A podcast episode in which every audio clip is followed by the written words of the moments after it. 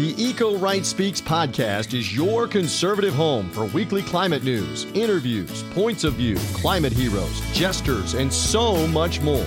We'll share the stories of people leading in their local communities and around the country. Welcome to the Eco Right Speaks podcast. It's brought to you by republicen.org. Hello, and welcome to the Eco Right Speaks, your climate focused podcast produced by the team at republicen.org. I'm your host, Chelsea Henderson. Maybe you can't hear it, but I'm being serenaded by all the birds in my yard. And today, we are doing something a little different from the norm. I get a lot of emails from our fan base, and guess what? I save them. In lieu of a guest today, I am going to be answering your burning questions. Well, the ones that you shared with me, that is. And I'm going to do this with an assist from our producer, Price Atkinson, and, of course, the distinguished former Congressman Bob Inglis. Don't worry, listeners, these are not boring questions, and there are some fun ones too. And you know what? Keep them coming. I would love to incorporate an episode like this every couple seasons, or perhaps start sprinkling your questions, a question or two, into future episodes. So stay tuned. Your questions answered, coming right. I'm Price Atkinson. You know me as producer as well as host Chelsea Henderson's sidekick here on the Eco Right Speaks. But I'm also republicEn.org's communications and program director, and we want to work with you. Interested in having our executive director Bob Inglis participate in one of your events locally? Are you looking for a guest speaker on the Eco Right to talk with the organization virtually? The name of the game for us is speaking to and communicating with fellow conservatives on the issue of climate change. Let us know if you're planning an event or interested in Bob or one of our team members, panels, keynotes, informal fireside chats. We're experienced and versatile in different event styles and settings. Contact me, Price, at republicEn.org if you've got an idea. Thanks for listening. And now back to this week's episode. So, Price, I know that I sort of dropped this surprise on the team that we are going to do a grab bag kind of I don't want to call it a free for all, but a little Q&A of the team and you don't know the questions that we are going to discuss today, which I think is so fun. It's like sort of like a birthday. I know nothing, so I'll answer them, and then it'll be post production where all this comes together. Um, I think you got some Bob questions and some Bob answers. I haven't heard anything yet. Yes, I don't know, I know. anything yet. All I know is that you are our maestro, our conductor, and I am just going to roll with those musical tones that you will uh, lay out for us today. Well, I, you know, I really have been wanting to do something like this for a while because I do get emails. Um, I get emails from our listeners. I get emails from our our members um, who get the week in review every Friday. And so I thought, why not take a little time to go through them all? I listen to a lot of podcasts and I kind of like it when the hosts do this. So, um, the first question I am going to actually punt it to you because I honestly don't really remember. Okay. But I want to take you back in time, Price, Okay. for our first question, which is from Mike in Minnesota. And he asks, how did you land on the name The Eco Right Speaks for your podcast? And Price, I really don't remember. Oh man. I'm I mean, trying- it was early days of the pandemic, right? Yeah, that was a hazy time, not because of, you know, being, you know, COVID positive or anything. It was just a whirlwind of a of a time that seems eons ago, yet like it was yesterday. And I think through the creative process, we were trying to keep in line somewhat with republicEn, and I think somewhere during the course of a conversation with one Alex Bozmoski, I think, mm-hmm. you know, eco right because he coined the term. He is the yes. founder, the owner, the trademarker, whatever you want to, you know, phrase it, he came up with eco right. And so I think Yeah. it was, you know, because I, I think it was spawned somewhere there in kind of a converse, creative conversation brainstorm, you know, involving Alex and our entire team. But that is my recollection to, uh, to our podcast name. I mean, it's sort of an understandable that we wouldn't totally remember because this was a period of time, you know, we're about to have our third anniversary. So we launched in, tw- June of 2020. Mm-hmm. And we were really trying to reinvent the wheel of how we did our jobs. And so much of our jobs had been focused around Bob's travel. You and the planning and the execution and the coordinating with the folks on the ground and me with the writing about it and, and sharing um, Bob's testimonials from those trips and mm-hmm. photos and stuff. So suddenly we didn't have that anymore. Yeah. And, but I don't know if you remember this price. You and I wanted to do a podcast even before the pandemic, and we didn't necessarily have the buy in from our team. So we used we the pandemic That's as an right. opportunity to push this as a new content stream. That's and right. I don't think anyone thought we would still be here three years later, still doing it. Yes, yes. You we did talk about this several times. I think probably in a couple years, I don't know, maybe 2017, 2018. I don't remember the exact year, but we had you know had interest in doing something like this before. I think that the you know the pandemic obviously kind of pushed us over the edge clearly, you know, but like you said, kind of peeling the layers back, you know, it was a time when, you know, the oxygen, the complete oxygen when it came to uh, narratives, media, headlines, it was all, you know, pandemic driven, COVID driven, vaccine, you know, uh, stop the spread, you name it, everything that had mm-hmm. to do with COVID, economic, you know, terrible economic headlines daily. So it was a way to try and self publish um, and tell our, continue to tell our story, you know, because obviously everybody was hamstrung at that time. And, you know, to be able to, you know, self publish and tell it in the way that we were doing versus our own, you know, kind of written pieces. It's a little bit more of a medium where I think people can kind of pick it up and, you know, immerse themselves, if you will, you know, toward listening if they're out walking, if they're mm-hmm. out exercising, or if they're just, you know, out working in their garden, whatever it might be.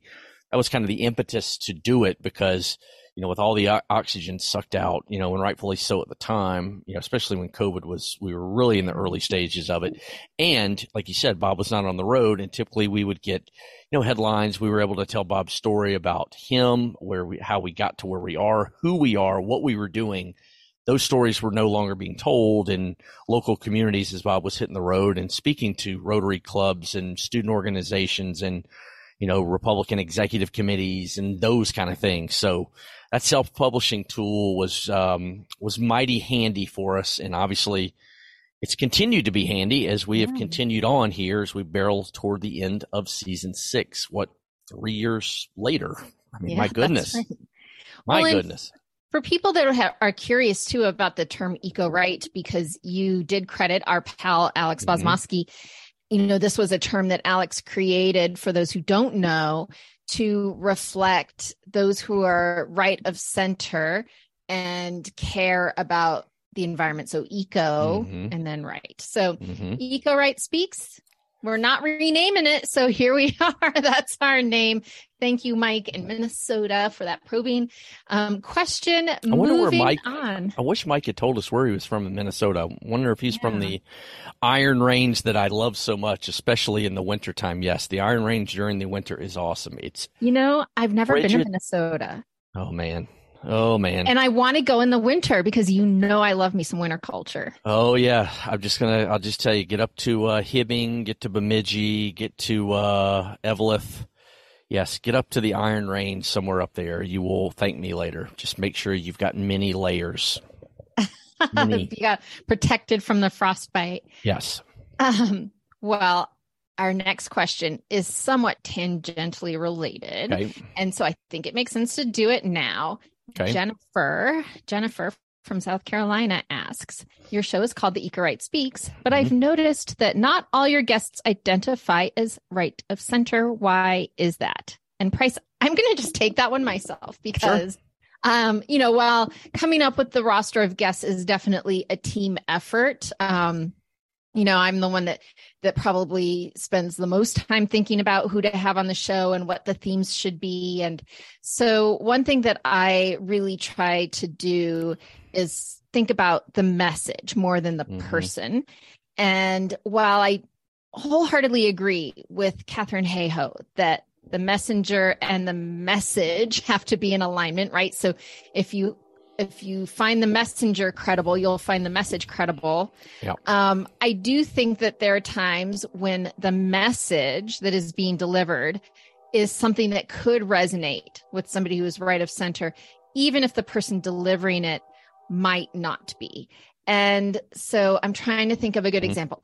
My eyes landed on the book by Heather White, One Green Thing. I talk about this book all the time. Heather worked for Democrats on the Hill. She identifies definitely left of center, but she wrote a book about how you personally can make a difference in the climate crisis by identifying your own sort of superhero power and it's got quizzes so you could figure out what that is and the like little prompts of things you could do that will just ease your eco anxiety and so i thought that this would be a great tool it doesn't matter to me what you know who heather checks a box next to in the voting booth. She had a great book mm-hmm. and a mm-hmm. great message. So that's one thing i really try to do. And sometimes our guests you know given our name our name does kind of give away i think um, um, who the audience is and what we're trying to do. People will say they'll be up front right? I'm not right of center. I'm pretty middle of the road. Most people will say they're middle of the road. Honestly i think that's where most people in america land. But they acknowledge that they have something important to say. And mm-hmm in the end, I I think about who our audience is, and if that's good enough for me, then they're good enough for me, so to speak. Mm-hmm. Yeah, no, I agree with all that, and like you said, um, you you're the creative maestro when it comes to all this, and you know the message is is incredibly important, and it's not always about who delivers it, um, but there, there a lot of people, no matter kind of where you're coming from, you know, right of center, left of center. Yep, people have an interesting story, interesting, you know, things to say. And, you know, while it might not align with either box, you know, it might be, you know, somewhat uh, down the middle, it might be apolitical. Um, there's still great stories to tell, and there's still interesting, interesting things to find out and learn from, you know, these, you know, variety, this kaleidoscope of of guests that we yeah. brought on that you put together. And so, um, you know, yes, no, everybody knows that we're eco right, that we're, the name of the game for us is trying to reach those on the right because if there's you know one segment that needs to be converted it's those that are on the right that's who we're trying to reach and we know who our audience is. That's you that we're talking to right now, as well as those on the right. I keep saying the right, but there's plenty on the left that have a lot of just great, interesting stories to tell. They're doing fascinating things, um, extraordinary things. And so hearing from them, you know, oftentimes is, um, I mean, it's not only inspiring, but it's, it's fun. That's right. And, you know, I think that we have a really strong community and we have people in our uh, who listen to the show who definitely are not on the right, um, mm-hmm. although I, most of our listeners are. And I think, but they might take the the information that we hear and use it with somebody they know who might be eco hesitant to mm-hmm. borrow a word from our first season guest um, lindsay linsky right mm-hmm. lindsay was the one that coined eco hesitant so um, meaning those people that are a little wary about getting involved in um, environmental issues primarily because maybe they've been um, coded to think that that's not something that you should care about if you're on the right. And so, anyway, um, I think that there's a role for everyone to play. And as somebody, I don't remember who says like climate change doesn't care if you're Democrat or Republican, if you're red or you're blue, right? It's kind of common for us all. So uh, we've all got to be in this together in any way that we can spread the messages to people that for whom they will resonate. That's what we're here for. Mm-hmm um price we're off the hook for the next question because okay. it's going to go to our esteemed leader bob inglis. There would be no eco right or republicEn.org or eco right speaks if it weren't for this um, wonderful human. So comes anonymously from a longtime member of our community who gets week in review and is i'm just going to say something of a pen pal of mine. Um, okay and just a little pro tip that you two listeners, if you are not part of our community, you can sign up now at republicEn.org slash join forward slash or backward slash price For, forward, forward, slash, slash join. yes join. there you go thank That's you for it. being uh, the technological guru anyway the question is bob inglis seems to travel around the country quite a lot and i'm wondering how he chooses which places to attend in-person events and why so many events in Indiana, which made me chuckle. Here's Robert Durden Inglis with his answer. We're targeting our efforts in certain key states Florida and the Carolinas because the water is coming up and there's a felt need for action on climate change. Indiana because Senator Mike Braun has been willing to lead on the topic and that's uh, really pretty courageous leadership.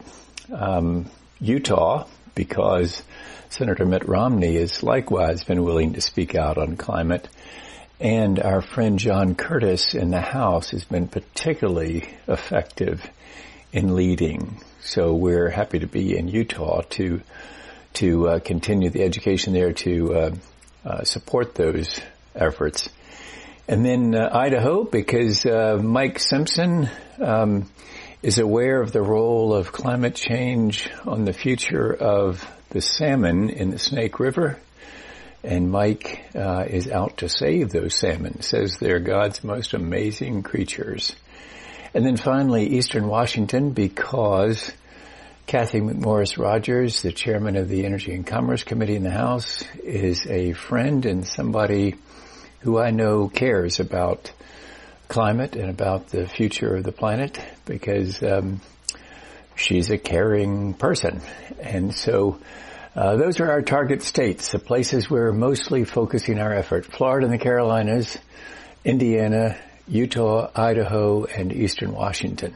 Price, I actually was thinking back on on this. I mean, Bob's travel is so core to what we do, and um, we've been pretty consistent in what our target states are. You know, some have fallen on or fallen off, and some have come back on. I feel like Indiana is a state that we've kind of really gone um, pedal to the ground on in the last couple of years, primarily because some of those influential lawmakers there um, on the right who care about climate change. And so it's, you know, it's fun for me to get to feel like I'm learning about a state that I don't otherwise have a lot of, mm-hmm. of knowledge about. So places like Indiana and Idaho, I have been to Indiana. I've never been to Idaho. So, like, hearing the experiences that Bob has at these events is insightful to the work that we do. And I know he's just happy to be back on the road again, even though we still mm-hmm. do virtual events. And listeners, if you have a virtual event that you want to invite Bob or one of us to, then, you know, throw it at us. But um, the in person events are just a little more meaningful, I think.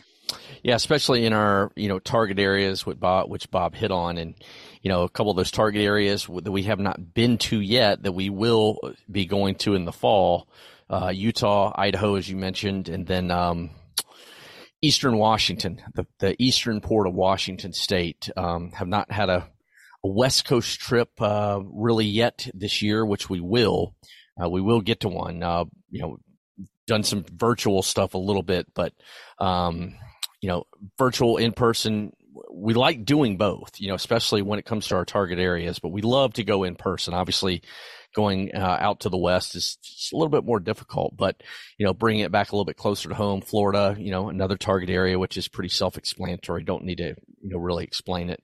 Uh, the Carolinas, uh, as you, um, well, Indiana, as you mentioned, and then of course the Carolinas, and, what there's no like magic formula of why we picked um, the places that we have, you know, and I say, you know, like Eastern Washington, really the eastern part of the state. And, and we say the Carolinas, but, you know, that Charleston area along the coast for a lot of specific reasons versus say maybe like the Midlands or the upstate of South Carolina where I, you know, Bob and I reside. But uh, there wasn't like a specific formula why that we developed for these target areas slash states. You know, it's kind of a combination of factors. But yes, that is primarily uh, where we do most of our programming, and we'll go other places. I mean, certainly, um, if it's a right of center audience, you have a, a lot better shot to get us there in person. Um, but that's not to say that we won't travel to non-target areas. It's just that we try and put most of our time, resources,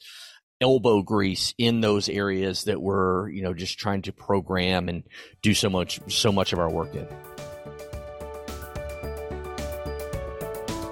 We're energy optimists and climate realists. Stand with us at republicen.org. Now, back to this week's episode.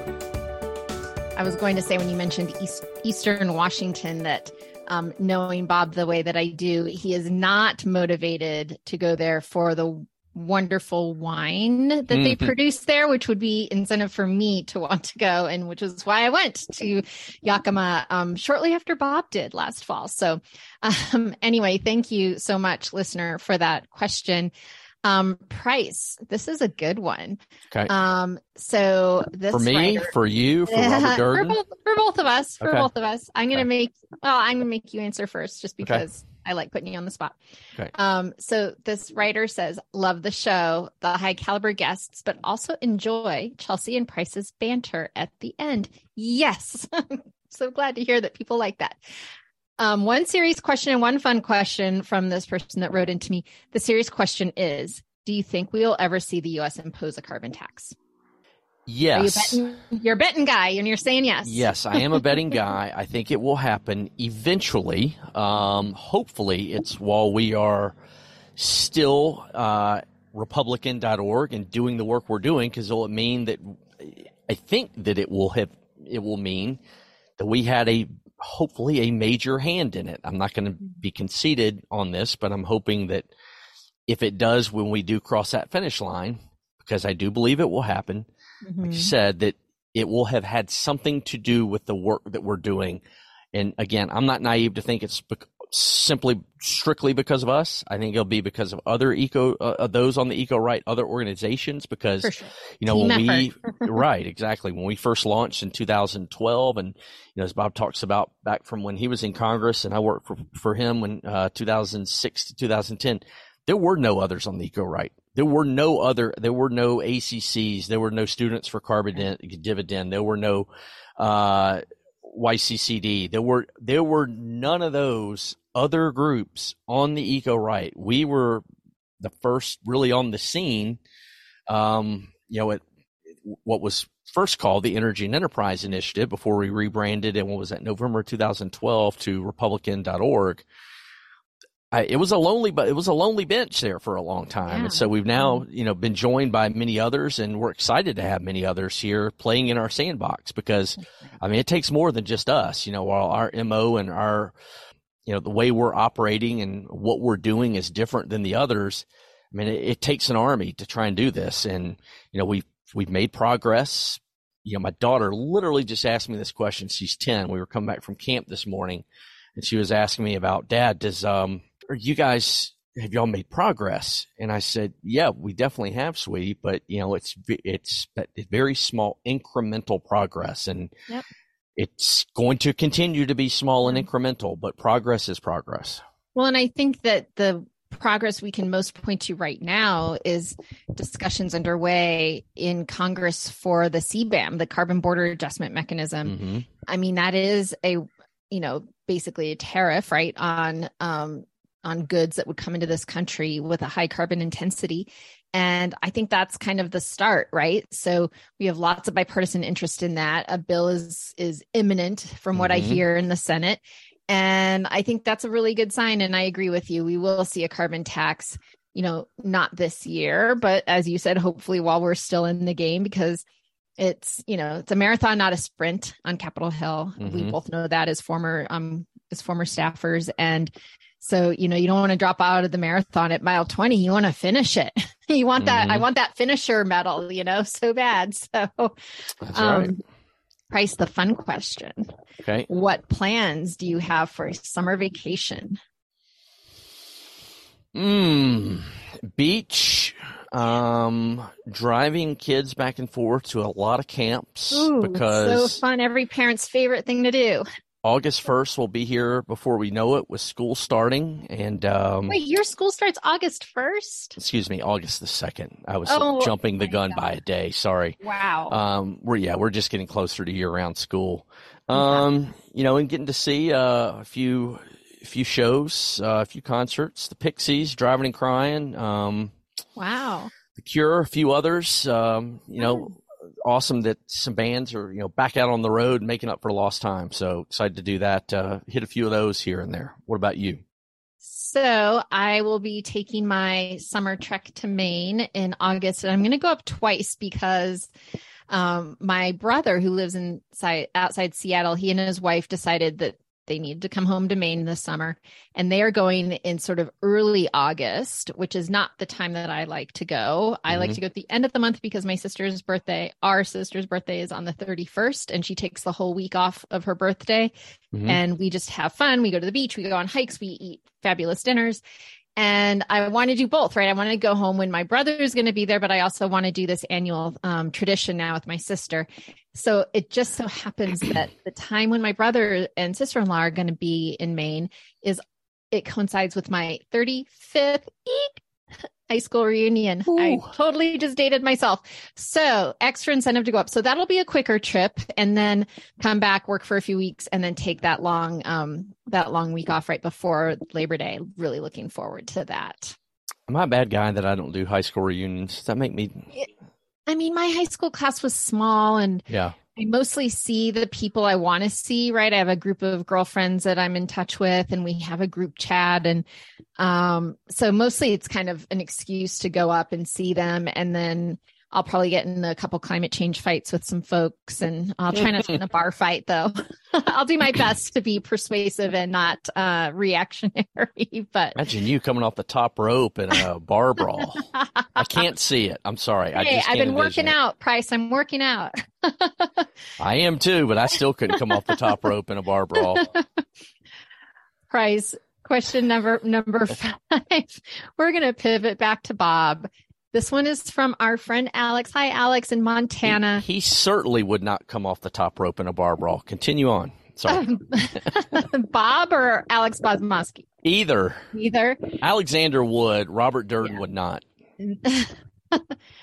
Someday I'll tell the listeners about the time I did get into a bar fight about climate change at a very fancy bar. With or without Alex? No, no, Alex. Okay. Alex is before. This is BA before Alex. If you were going to say with Alex, WA, I was going to be like, oh my God, no, there no, is no. something I do not know about. Do tell. All right, back on the anyway, show, back with Alex with the different question. Alex, yes. Alex from Montana. What is the most effective thing that Bob has said to eco hesitant folks that convinced them to support market based solutions like carbon pricing with border carbon adjustments? So take it away, Bob. So what's the most effective thing we can say to the eco-hesitant?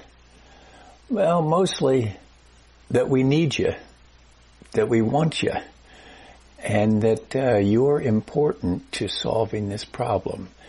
And that may sound a little bit like something we all learned in kindergarten, but actually that is what we need to do is just remember what we learned in kindergarten. Is if you tell people you like them and you want them involved, then they're likely to want to be involved. But if you tell them you don't like them and you don't want to be involved, well, you get what you ask for. And so what's happened way too often is conservatives have been told, uh, we don't like you, we don't want you. And uh, the result is, okay, we won't join you then in this discussion about how to solve climate change. So the most effective thing that people can do in reaching the eco-hesitant is saying to them, hey, you're really important. We really need you in on this thing. Let's see what would, what, what would make it possible for you to get involved. What, what can we, what can we do together? That's the thing that would get them involved. And of course then if you can also open yourself up to market-based solutions that say, oh yeah, you know what? Free enterprise is the only force fast enough and scalable enough to solve this problem, then, well, you can get them really involved. And if you can show them as well how the, you can get the whole world in on this thing by um, attaching the negative effects of burning fossil fuels at our borders through a carbon border adjustment mechanism, now you're really talking about ways to get the eco-hesitant involved. But it starts really with just telling them, no, you're not going to be canceled. We need you. We want you.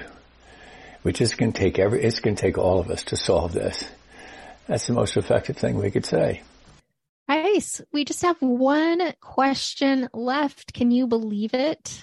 Um, I can, and before we get to that question, I want to shout out a few new members because you Sure, shouted go out, for it. told everybody how to join republicEn.org forward slash join Forward slash, not backwards. slash. forward slash join. um, John A. in Massachusetts, Robert H. in West Virginia, Carol B. Montana, Fred S. in Wisconsin, and Mildred B. in your favorite home state of Maine. There you go. Mildred, All right. to have you. So shout out to all of them for standing with us. We appreciate it. Again, republicEn.org forward slash join. All right. Last question. I can't wait to hear what it is. Last question comes from Steve in Florida who Okay. wants to know this. You haven't had an episode on this topic, but I'm wondering how you feel about the push to convert from gas to induction stoves. Price, this is, you know, that this is why I picked this question. Oh boy. Not from a culture wars perspective, but as someone who talks and writes about cooking a lot. So Steve must be both a week in review subscriber where I do talk about cooking and ask for recipes frequently. Anyway, he goes on. I've always found gas stovetops easier to cook on and I want to do right by the environment, but I also like a good sear on my steak. And man, I am with you, Steve from Florida. So Price, I'm just going to go first on this one and um, tell a little story about the gas oven range that I have at my house, which belonged to my great grandmother. We called her Daisy because she Mm. didn't want to be called grandma when my dad was a baby. So we called her Daisy. Daisy lived to be 101. So you list longtime listeners will remember that my my grandmother died last year at the age Mhm. of 104. So this was her mother, lived to be 101. My financial planner says I'm going to live to be 109 and that we need to project savings for me to live that long, which I'm like, eek, I don't know that I want to be 109, but I digress. So Daisy was a baker and she had this amazing um, Wedgwood is the brand, gas stove, sort of that enamel white. And she was always baking, always baking, Mhm. always baking. And I remember playing on the floor in her ha- in her kitchen. She had this huge, I guess it was open concept before open concept was a thing, before we called it that, but really big kitchen dining room area. And I would play on the floor and she would bake and it was always really exciting to get to taste what she had prepared. And then when she eventually got too old to take care of herself and had to go to a nursing home, my great uncle sold the house. Okay. And so years later, my dad was driving by the home and it was a place of nostalgia for him. And so he, you know, stopped the car, Mhm. parked, and was kind of poking around, being a little nosy. He's a reporter. So, you know, Mhm. he's got that nosy thing or for, recovering reporter.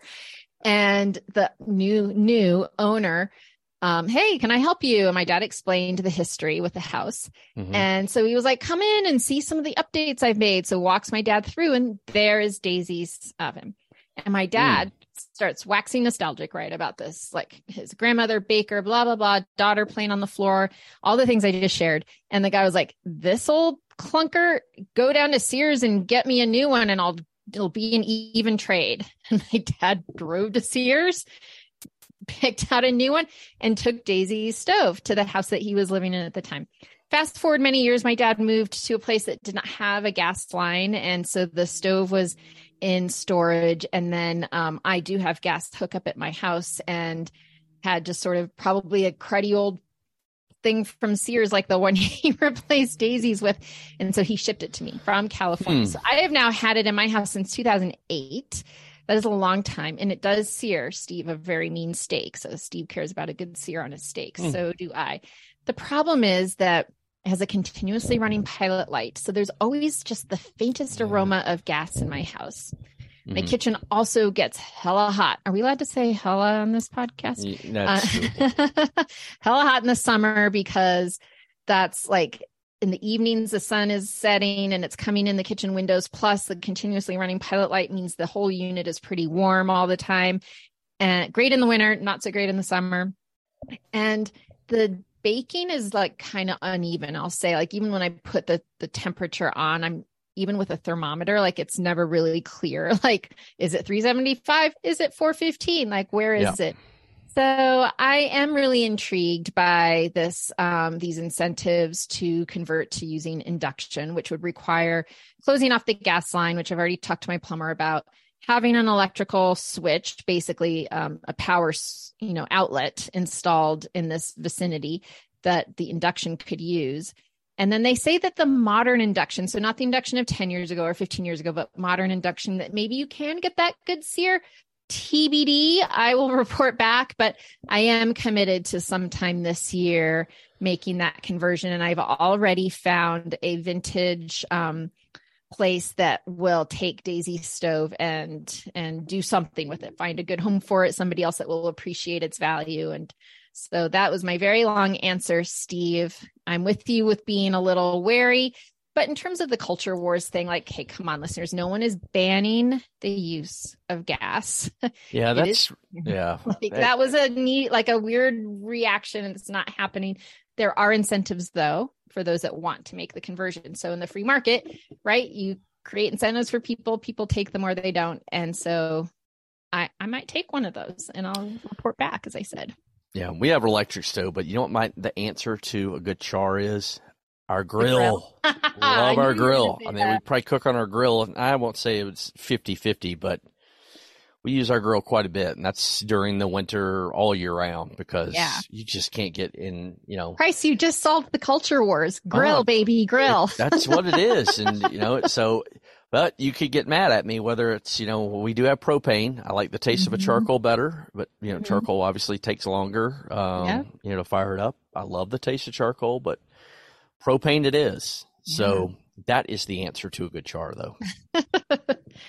Price, this has been so fun having this time to chat with you. Usually we just get those few minutes at the end and our team calls. And so really been fun to reflect a little bit on um, what makes the show go and so grateful to listeners for engaging with us, right? Like you, I, I was thinking back and I don't know that I've ever really engaged with any of the podcasts I listen to. I've given them reviews because reviews are important, but I don't email them or or provide any feedback. And so you know, this is a community work community, and we're so glad to have you and to hear you and to be able to answer your questions. So keep them coming. Not sure if we'll do an episode like this again, but maybe we could, you know, integrate a question or two um, in an episode, future episode. So if you're curious, just ask. Yes, absolutely. Drop us a line. Let us know uh, what kind of questions you've got. Specifically, send them to one host extraordinaire, Chelsea Henderson who is fan freaking tastic. So oh. get your questions to her.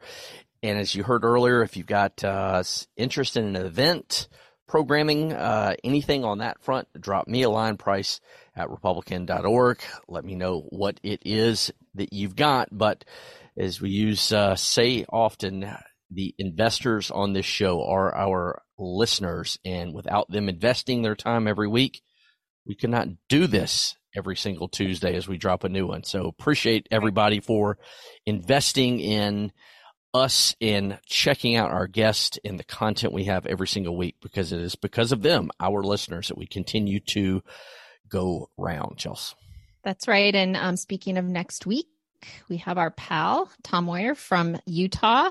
He's going to talk about the great state of Utah and why it's just really taking steps, um, you know, f- toward uh, being supportive of, of climate solutions. They've got a great delegation. And so looking forward to chatting with him. I haven't seen him for a few years since the last time we had an in person uh, Conservative Climate Caucus event at um, the annual CCL meeting. So, very much looking forward to that conversation. And we're wrapping up soon. So, just three more episodes after this Tom and two more and another guest, and then wrap up episode. So, listeners, you've gotten us through season six. We're so grateful. Thank you so much. And we will certainly see you for season seven in the fall. But until next week, Chelsea. See you then, Price.